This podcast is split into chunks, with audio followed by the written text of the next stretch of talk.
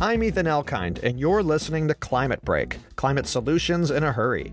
Today's proposal electric induction ranges with built in batteries, no rewiring required.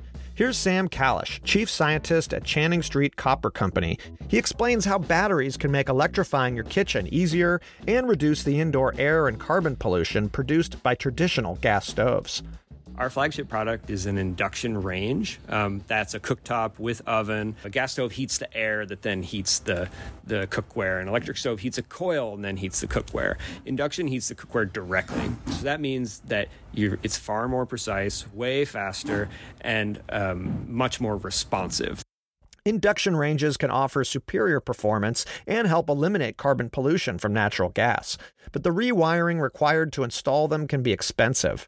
Calisch says their battery makes electrification easier and cheaper. What that battery allows you to do is plug the induction range into the outlet that you already have in your kitchen behind your gas stove. You don't need to run new wires through the wall. You don't need to peek behind the drywall. You just use the existing plug.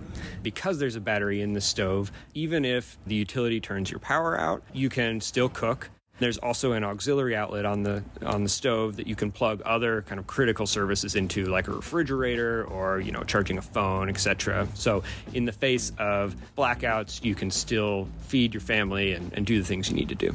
To learn more about Channing Street Copper Company and cooking with induction, visit climatebreak.org.